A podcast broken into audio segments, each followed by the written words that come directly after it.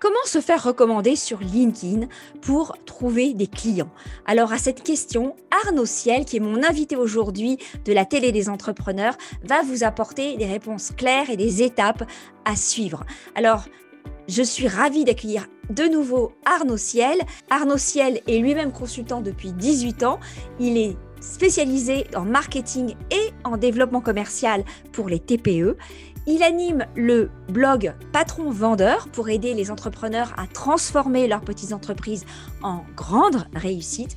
Et il est également auteur chez Dunod de deux ouvrages, Comment trouver et fidéliser vos clients et Consultant, se lancer, réussir et durer.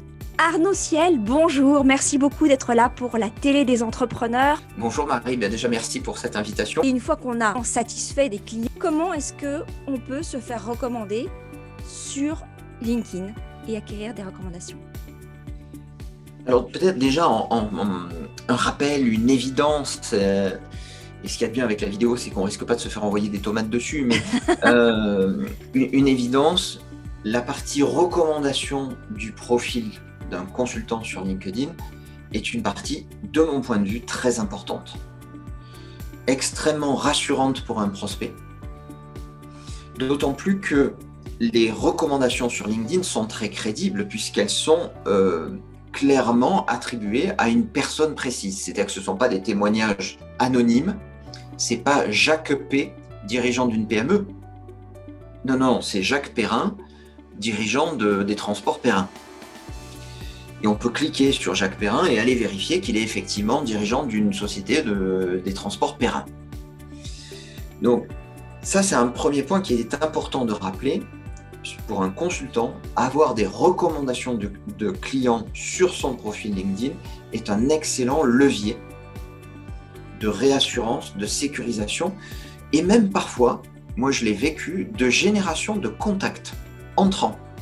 C'est-à-dire que moi, j'ai eu des prospects qui sont venus vers moi en me disant « J'ai vu que Jacques Perrin vous avait recommandé, je le connais, c'est un type qui est d'une exigence de dingue, si lui, il a écrit ça sur vous, vous devez être forcément un bon, donc je prends contact avec vous. » Un autre était venu vers moi en me disant « J'ai vu que vous aviez des recommandations de confrères à moi, donc ça veut dire que vous connaissez mon secteur, ça m'intéresserait de bosser avec vous. » Donc c'est vraiment un outil puissant de sécurisation, de réassurance et même potentiellement de génération de contacts entre eux.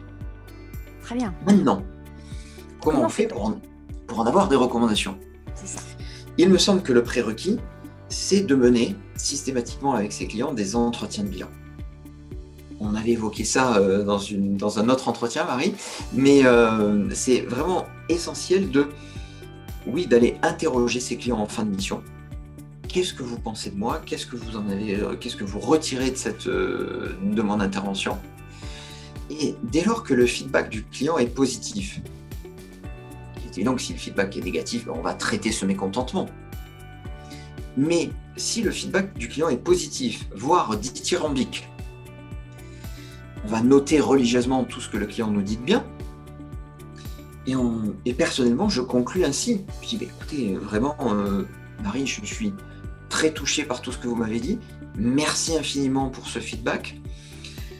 Écoutez, si j'osais, vous, vous savez ce que j'ai envie de vous demander, puisque vous êtes très contente, ça me ferait très plaisir qu'on transforme votre feedback en, en, en message, en recommandation. Est-ce que vous accepteriez? Généralement, si le client est très content, il dit oui.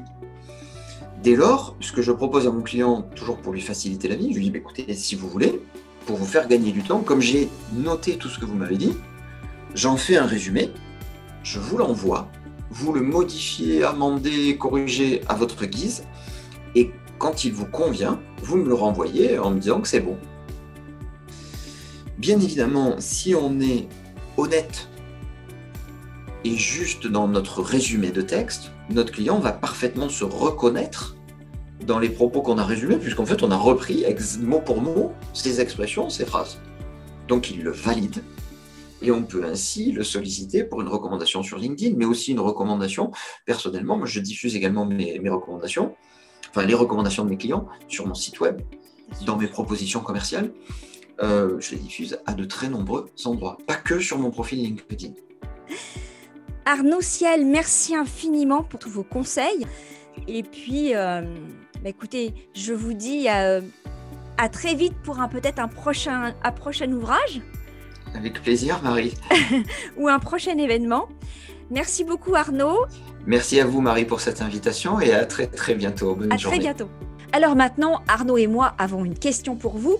Quelles sont les étapes, vous, que vous suivez pour vous faire recommander sur LinkedIn et quels sont les conseils qu'il vient de nous donner que vous allez mettre en application très vite. Alors, nous attendons vos commentaires, évidemment, en bas de cette vidéo, comme toujours. Et je vous mets les liens de ces ouvrages en bas de la vidéo. Merci beaucoup pour votre attention. Abonnez-vous à la télé des entrepreneurs pour ne pas rater aucune autre prochaine vidéo ou interview. Et je vous retrouve dans une prochaine vidéo ou interview. À très vite. Merci. Ciao.